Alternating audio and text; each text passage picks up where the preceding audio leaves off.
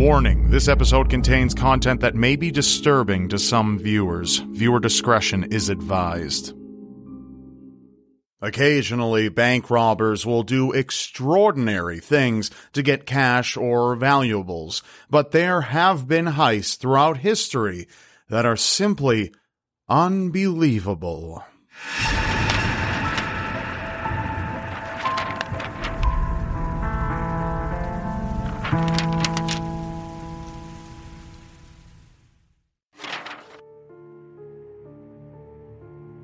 In 1995, Stéphane Breitwieser wandered into a poorly guarded museum, removed a painting from its frame, and walked away undetected. With his girlfriend as the lookout and occasional distraction, this theft was the first of many. Over seven years, Stefan stole more than 200 pieces from galleries, museums, and even churches across Europe. The most valuable piece he lifted was a painting by artist Lucas Cranach the Elder, titled Sibylle, Princess of Cleves, estimated to cost nearly $6 million. He displayed most of the stolen paintings around his home, giving others to his mother. The heist came to an end when he was arrested for his second attempt to steal a 16th century hunting bugle worth over $57,000. When police searched Stéphane's mother's home, they found that she destroyed most of the priceless works of art, claiming she did it out of anger towards her son. She had put pieces in the trash, shredded paintings to ribbons, and threw pottery, jewels, figurines, and a 17th century crossbow into the canal. Stéphane said that the creator or value wasn't as important to him as the beauty of the work itself, and now the former criminal has turned published author, admiring art from afar.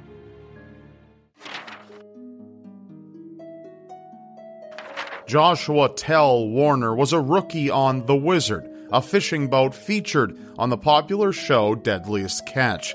After only a few weeks, Joshua realized he'd made a colossal mistake and he quit. Two years before becoming a greenhorn on the Wizard, Warner robbed a Washington Mutual in Eugene, Oregon, and got away with it. Shortly after retiring from stardom, he robbed another bank, the Pacific Continental, on two separate occasions in 2009. However, after appearing on national television, calls started coming in. People recognized Warner. Detective Jeff Donica did some brief sleuthing and came across security footage of Warner in action, confirming his identity and his crimes. Warner was arrested in Illinois, where he was sentenced to nine years in prison. When all was said and done, Joshua Tel Warner had stolen around $12,000 total.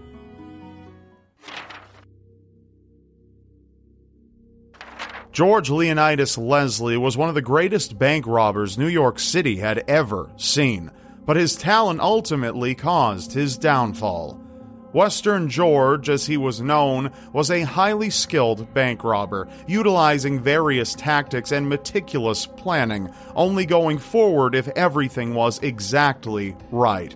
Once he set his sights on an institution, George either became an official patron or got his accomplices hired there in order to scope the place out and learn its setup and security routine. He also practiced on his collection of vaults for days until he mastered the break in without a combination. Using his architectural background, he constructed replica rooms of the robbery sites to practice his plans. On the side, Western George lent his expertise to other criminals for a hefty penny. But whether it was this or the possible affair he had with one of his groupmates' wives, bad blood brewed between them. One night, just before they executed a fully planned, monumental heist, George was shot and killed. George Leonidas Leslie's group completed the heist without its leader, walking away with $3 million. And to this day, his murder remains officially unsolved.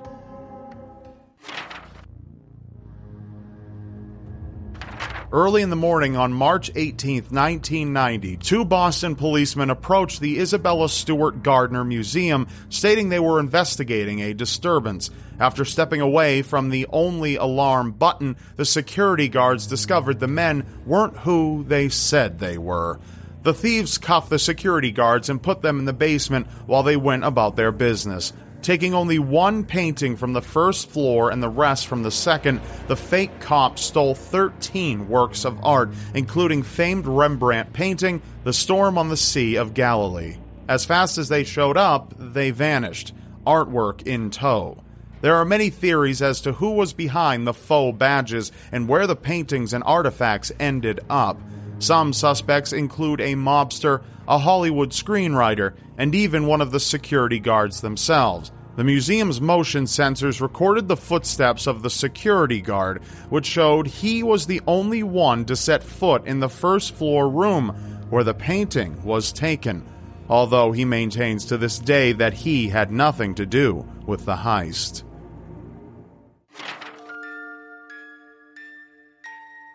In 1997, Alan Pace was fired from his job as safety officer for Dunbar Armored Company after he was caught tampering with the company vehicles.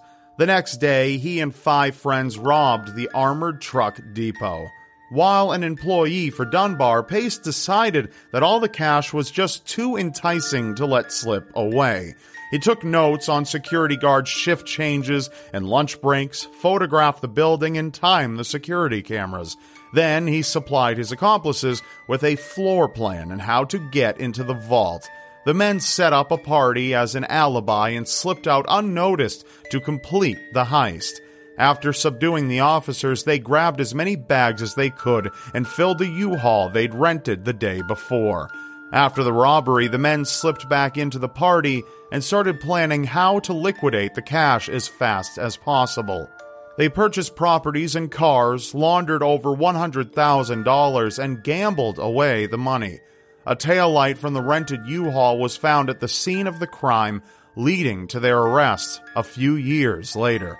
The leader of the thieves was sentenced to 24 years in prison, while his right hand man received 17 and a half years, and all the others received between 8 and 9.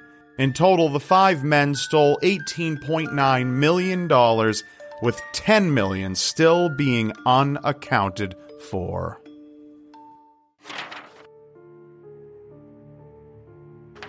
46 years ago, four men devised a master plan to rob Lloyd's Bank in London. They rented a leather shop two doors down and got to work.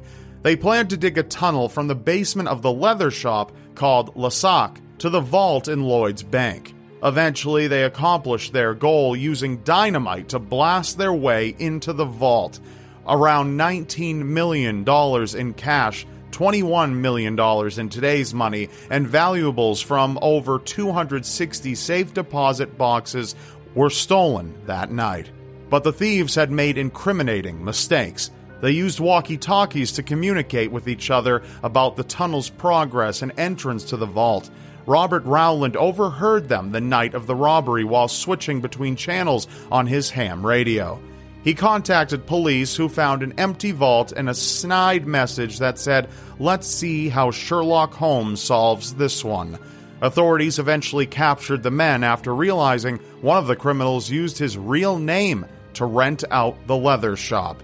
There are several conspiracies surrounding the purpose of this heist. Some think it was a cover to retrieve suggestive pictures of British royalty. This and many other theories remain unproven to this day. Stay with us. We'll be right back. Bloody FM presents Hometown Ghost Stories, a paranormal podcast that investigates a new town every week, bringing you all the hauntings from haunted houses to castles, bridges to asylums, wandering spirits to demons. Over 100 episodes covering different towns all over the world Tune in to Hometown Ghost Stories live on YouTube every Tuesday night at 9 p.m. Eastern or on any podcast platform and find out if your hometown is haunted.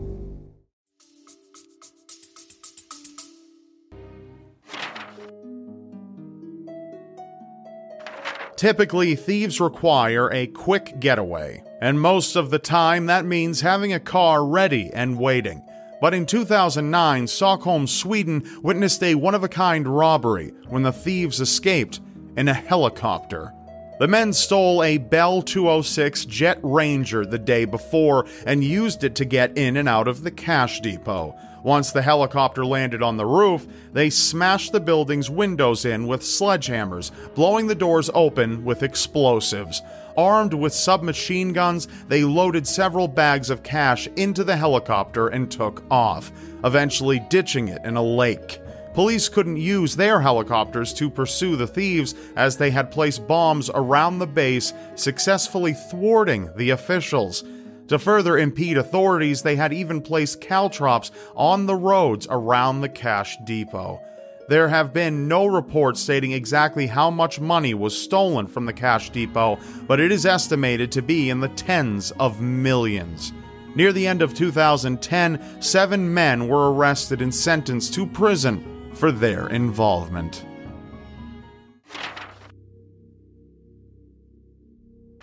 The day before the US was to bomb Iraq, Saddam Hussein made many preparations, including sending his son to rob the central bank of Iraq.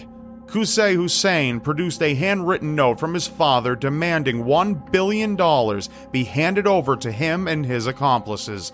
The nearly $900 million in American money was so hefty that it required two hours to load it and three trucks to transport it. Sometime later, while U.S. troops searched for Saddam, they recovered approximately $650 million of the stolen money from one of his palaces. The remaining 350 million has yet to be found. It is rumored the money was stolen to finance the disappearance of the remaining members of Hussein's government, to salvage what authority he could once the U.S. moved out.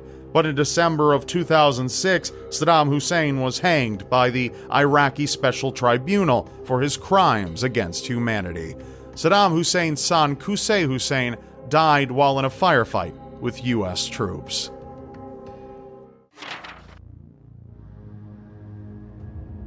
Over the centuries, thieves have found numerous ways of garnering cold hard cash, and bank robberies are among the most popular. However, this theft was a little more unorthodox than the rest.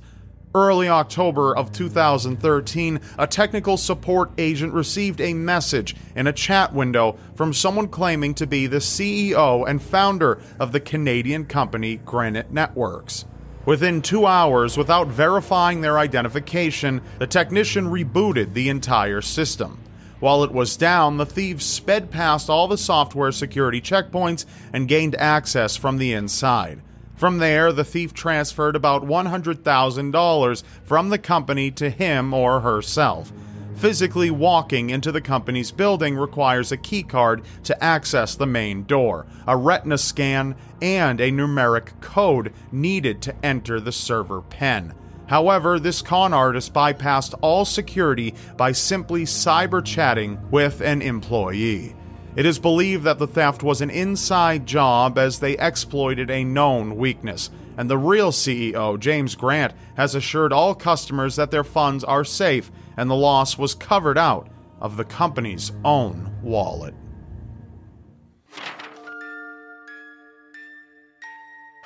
Leonardo Notarbartolo and his friends, the monster, the genius, and the king of keys, proceeded to the Antwerp World Diamond Center after years of planning, they were ready to take on the most secure vault they'd ever come across in their careers as thieves.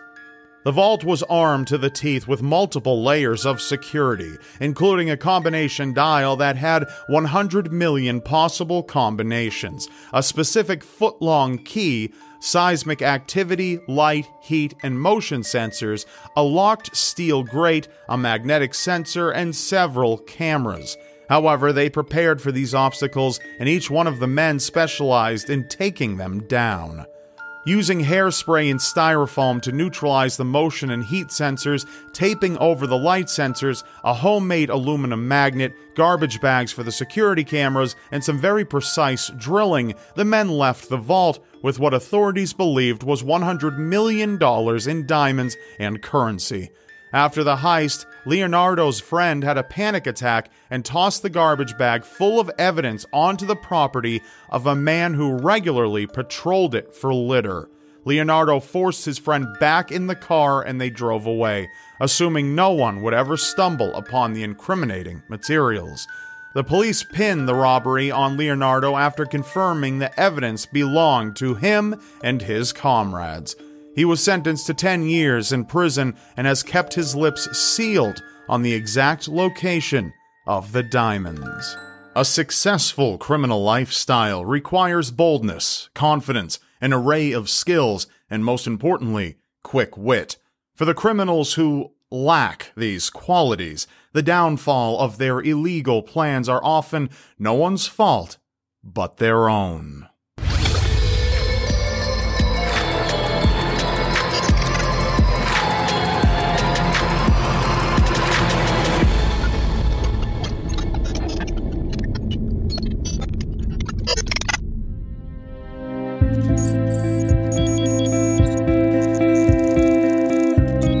Commonly believed that there's strength in numbers. The more people involved, the easier it may be to overwhelm a household, but it also becomes easier for something to go wrong. Five individuals attempted to rob a house in Alamogordo, New Mexico on February 2nd of 2017 using a two-step strategy.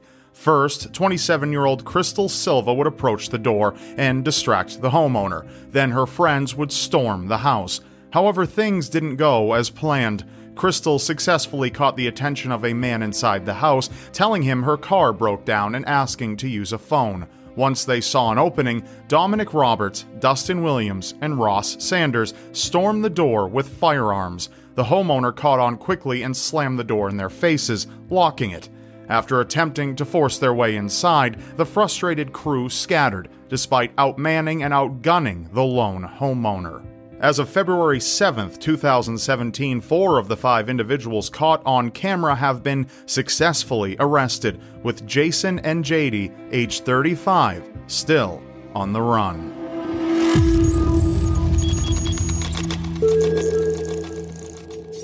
ATMs are built to withstand blunt or ballistic force, but four criminals found out the hard way just how resilient ATMs are.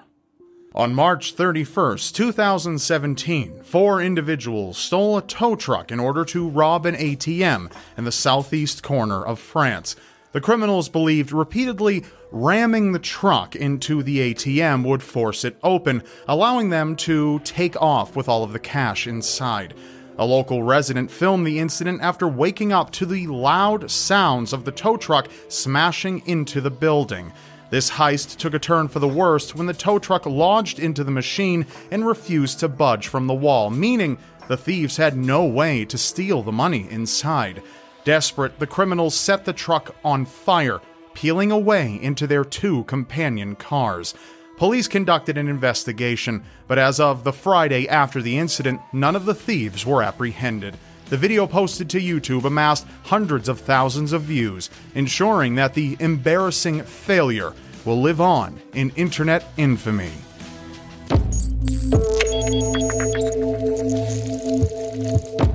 The length some people will go to to preserve a lie can be frightening and even dangerous.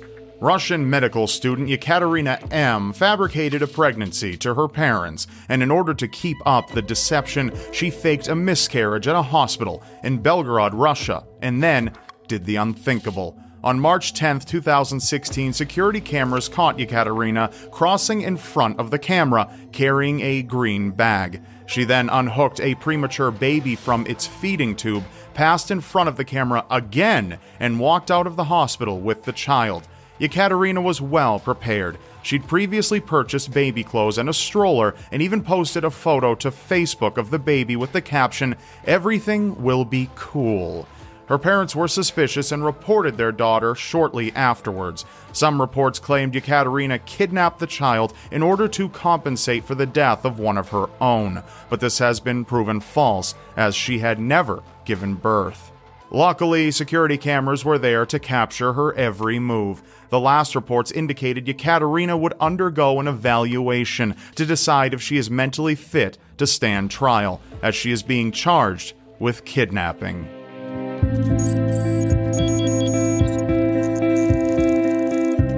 They say what goes around comes around, and karma made no exception for David Dempsey. On Friday, January 9th, 2015, David Dempsey and three other accomplices, Bradley Parrish, Autumn Cooper, and Brianna Dudley, decided to rob a Quality Inn in Aiken, South Carolina, after several previous thefts. While the accomplices waited in their car, David walked into the hotel around 10:30 p.m. demanding money from the innkeeper, Pat Coates. Pat handed over $300 to David as he frantically waved the gun around. But things didn't go according to plan. In a clip aired by Fox News Insider, David's gun goes off, striking him in the leg. Screaming in pain, David leaves the pack and gun behind, limping out of the lobby. Minutes later, David flagged down a police officer for aid in treating his gunshot wound, but law enforcement quickly put two and two together and locked David and his accomplices behind bars after treating his injury.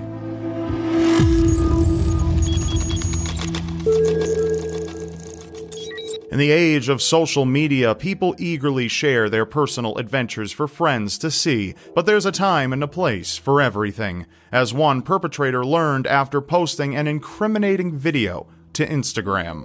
On May 4, 2015, Dominic Antonio Alfonseca walked into the TowneBank in the city of Virginia Beach and handed the bank teller a note while filming an Instagram video. The note read, I need $150,000 right now, please. Police take three to four minutes to get here. I would appreciate if you ring the alarm a minute after I am gone. Make sure the money doesn't blow up on my way out. And then he added a smiley face. Half an hour later, police apprehended Dominic, who claimed he did not steal the money because he asked for it politely, and the bank teller gave it to him. He told USA Today, I felt like I got robbed because they gave me the money. Then the police robbed my brain. He told 13 News Now, I don't know what it is, if there's chips or whatever that they're putting in people's brains, but people know, like, before I do something, what I'm thinking or they would post it on Instagram. It appears that in this man's mind, he will always be the victim, seeking attention through social media. Luckily, Virginia Beach police officers didn't take his politeness into account and charged him with robbery.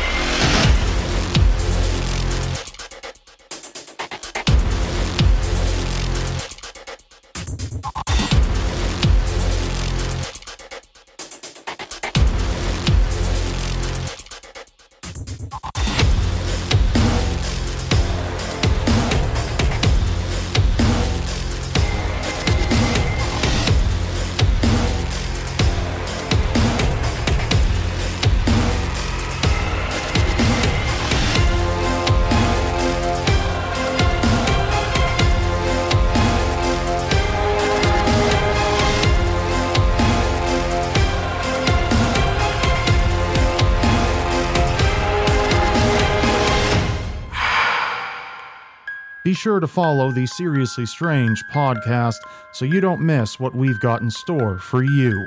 Watch the shadows and stay alive out there. Thanks to all of you for your support. The Seriously Strange podcast is made possible due in part to contributions made by our listeners like you. So if you would like to keep the Seriously Strange podcast online and accessible, please consider pressing the link that says support the show in the description of any podcast episode. You can then choose your preferred way to donate and send a contribution our way because we can't do this without our listeners' support. If you decide to contribute, it's tremendously appreciated and we thank you so much. We read every single message included with each contribution, so feel free to include your comments or even make a request for a future topic. Thanks for listening. We've got a lot more in store for you. Take care and enjoy your next episode.